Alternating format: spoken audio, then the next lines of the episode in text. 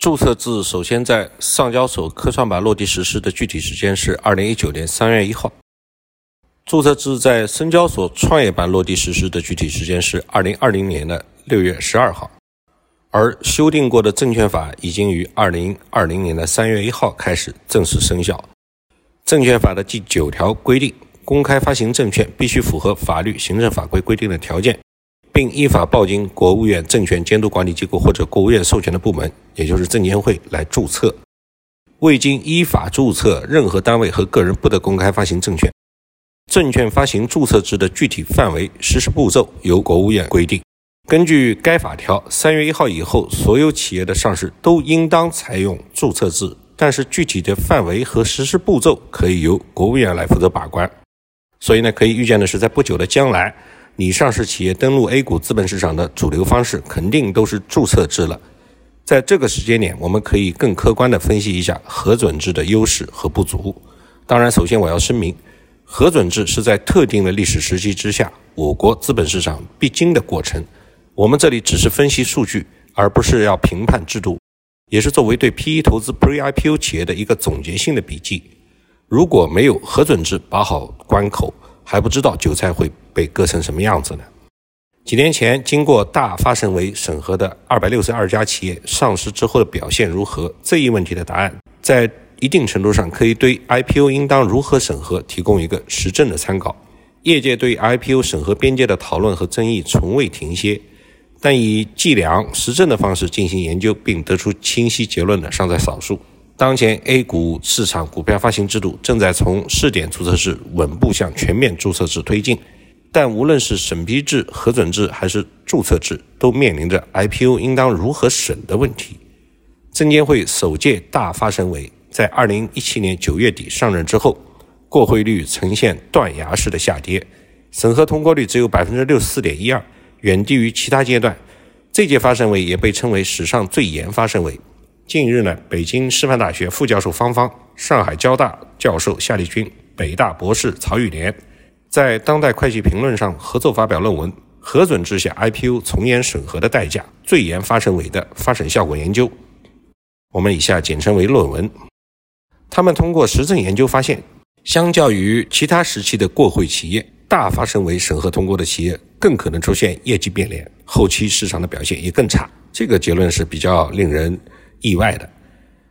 第十七届发审委上台之初，也就是这个大发审委上台之初，当时有一些四进一甚至零通过率等事件陆续爆出，市场的一片哗然，资本市场的震动比较大。其实何止是四进一呢？我印象有一天针对六家企业否了五家，还有一家暂缓表决，几乎可以算是零通过率了。这为实证研究提供了一个非常好的场景，可以利用数据来看一看这个政策转向对市场到底有哪些影响。是否真如政策初衷所说的，能够提高资本市场的配置效率？这就是当时这几位学者来撰写这篇论文的主要目的。他们认为这项研究为中国资本市场加快推行注册制提供了实证支持，逐步实现了专业委员会合规审核、中介机构压实责任、投资者实质判断的注册制，建立市场主导的 IPO 市场准入机制，摸着石头过河。试点推行注册制，先试点再推广，应当是目前的最佳选择。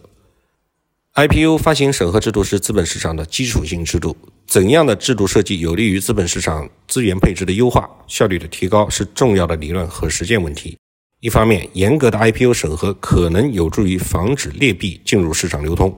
另一方面，严格的 IPO 审核又可能将有前景的企业挡在门外。如何在误拒和误受这两类错误之间进行权衡，是制度设计的难题，也是这些学者决定对此进行实证研究的原因。在二零一五年股市异常波动之后，监管部门的审核从严，新设发审监察委，提高发审委员任职条件，实行选人、用人、监管三分离的办法，规范权力的运行机制。二零一七年九月。首届大发审委成立，从这一届发审委开始，不再有创业板和主板发审委之分，市场将由这六十三名发审委委员共同组成发审委，这个就是首届的大发审委阵容，也是顶配级的阵容。第十七届发审委委员由四十二名专职委员和二十一名兼职委员组成，其中来自证监系统的委员有三十三人，来自部委、高校、金融机构等证监系统以外的委员有三十人，接近半数。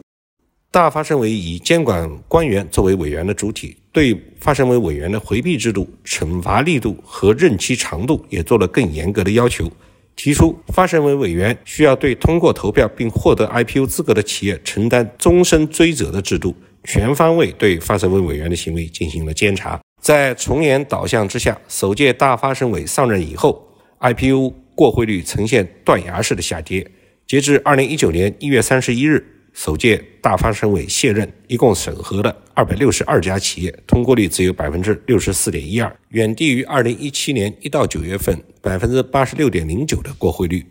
严格的 IPO 发审制度，它的初衷可能是通过加强行政的管制力度，抑制 IPO 审核过程中可能出现的寻租啊、腐败啊等机会主义行为。降低误售的概率，以期更加公平高效地为市场遴选出优秀的企业。然而，这一严格的制度设计真的能实现初衷，带来更高的资本市场配置的效率吗？针对这一问题的几位学者以2015年12月到2019年1月发展为审核的企业作为初始样本。对比大发生委审核上市的一百六十三家企业与非大发生委审核上市的六百零六家企业进行了实证分析，并且得出了四个清晰的结论。首先呢，业绩变脸更多，上市以后的股票收益率更低。大发生委审核的企业上市前的财务表现好，但研发投入相对更低，发行费用相对更高；上市以后业绩表现相对更差，上市后股票收益率相对更低。这是论文得出的四个结论。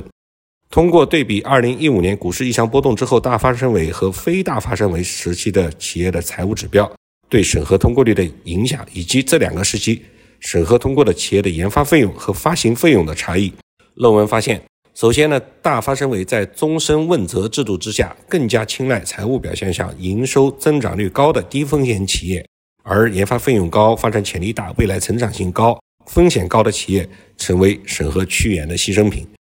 其次，高风险或者规模小的拟上市企业会选择退出审核，观望发生为审核动向，而剩下的选择继续进行 IPO 的企业，可能会通过相关手段来增加 IPO 审核的通过率，这带来了发行费用的增加，导致了部分导致了大发生委时期 IPO 资源配置的效率的下降。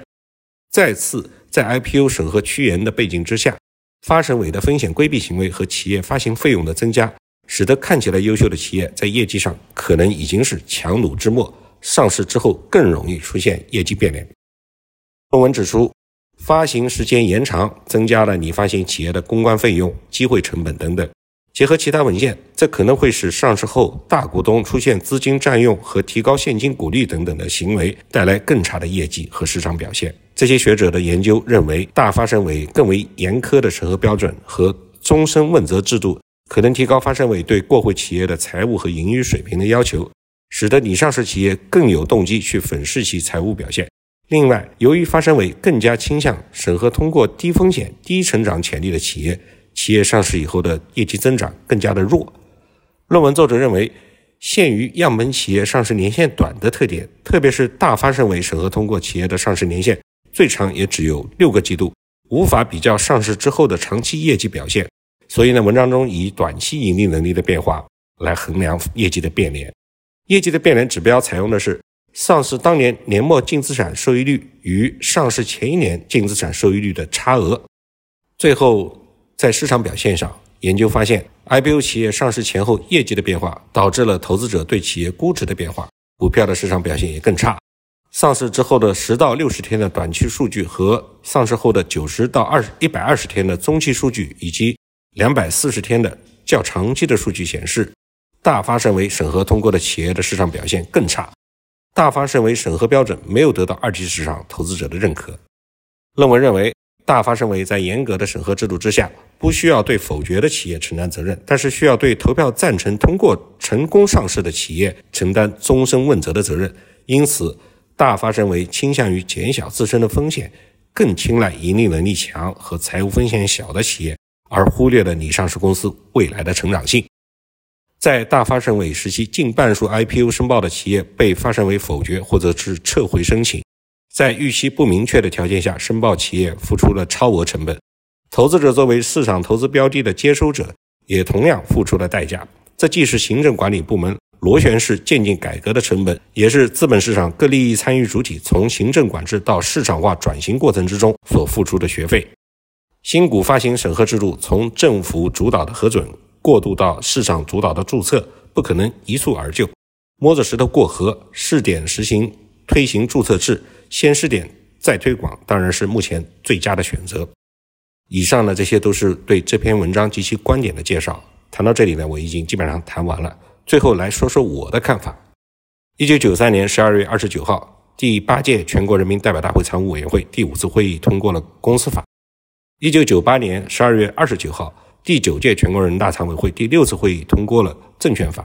而我国的资本市场是在一九九零年十一月二十六号就成立了上交所，一九九零年的十二月一号就开始设立了深交所，所以呢，在我国行政窗口的指导意义非常重大，这是中国的国情。也就是在这一特色之下，带来了核准制把关宽严标准不一，导致了企业的上市窗口期的选择特别重要，甚至有很大的运气成分。在 A 股历史上有过九次的 IPO 暂停，最长的一次是二零。一二年的十月到二零一四年的一月，IPO 的空窗期长达十五个月。在这个阶段，有很多拟上市公司发生了业绩下滑，也许从此就在市场竞争之中一蹶不振，再也难振雄风。而如果当时他们通过了 IPO，拿到了融资，可能基本面就会发生正向利好的变化。毕竟，真正拥有核心科技、非你莫属、无你不可的企业是极少数的，相当多的偏向传统的企业，主要还是在一定区域。一定细分行业里边做得不错，但是他们也面临着比较激烈的竞争。举个不恰当的例子，当年的滴滴和快滴，只要有一方的资金投入不够，那就会化身成为网约出行的历史，再也不会出现在现代的舞台。这一点也正与论文所要表达的观点有一定的契合。严格的审核制度和问责机制，迫使委员们或多或少的出于自身的风险考虑，选择了偏保守的倾向于严格的标准。但是这类企业往往上市之后的成长不足，但很多的投资界人士也许会质疑，审核标准和企业上市以后的路径，尤其是市值波动的相关性到底有多大，甚至有没有相关性，都认为值得商榷。这确实是个问题，毕竟二百六十二家企业只占到 A 股的百分之六左右，而且他们的市值波动也有很多的偶发因素，也有资金驱动的因素，还有一些突发的影响，比如说疫情。比如说近期的拉闸限电，做这份实证研究的都是经济学的学者，他们不可能不考虑到这些。但是经济学的模型也确实需要从粗放到精细，从看出一点趋势的数据入手，到建立基本完备的体系。而且估值呢本身就是个玄学，有可能在很长的一段时间里，市场都未必能发掘到好公司真正的好公司的价值。也同样有那么多黑天鹅和灰犀牛，在他们真正暴雷之前，市场都给予了他们很高的估值。我前面在投资悖论中间就曾经提到过，力挽狂澜的管理团队往往低调不为人知，而善于做 PPT 讲故事的，往往深得二级市场的青睐，直到韭菜们真正被他们描绘的梦想所窒息。有一个研究方向，其实面很狭窄，但是可以挖得很深。但是需要学者们有一点献身精神，那就是研究 A 股历史上所有的退市的有问题的企业，那不包括那种被吸收合并的优质标的啊，只针对于由于财务造假、内功失效或者业绩连续下滑的这些退市企业，从这些退市企业 IPO 入场的那一刻就开始做数据分析，比对他们的财务报表，比如说是否都存在应收款比例过高、管理费用、销售费用太高、现金流紧张。比对他们的管理团队的结构、学历、年龄、履历，甚至是婚姻状况；比对他们在 IPO 时候发审委或者是交易所提出过哪些质疑，后来企业的回复和整改是怎么样子的。如此种种，肯定能够得出更有说服力的结论，只是怕得出超出学术范畴以外的结论而已。